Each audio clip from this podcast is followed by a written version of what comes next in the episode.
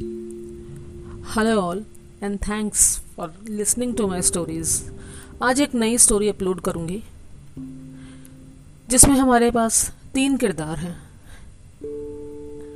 जो अपने अपने लाइफ्स में सक्सेसफुल थे सक्सेसफुल हैं बट कुछ ना कुछ ज़रूर ज़िंदगी में उनके साथ ऐसा हुआ कि वो अंदर से कहीं दरक गए, ज़रा से टूट गए खुद से औरों से ज़िंदगी पे गुस्सा। सब एक दिन अचानक से छोड़ा और बस चले गए। किसी एक दूर, अनजानी सी जगह पे, खुद को खोजने या शायद खुद को खोने के लिए। पर ज़िंदगी जो है ना,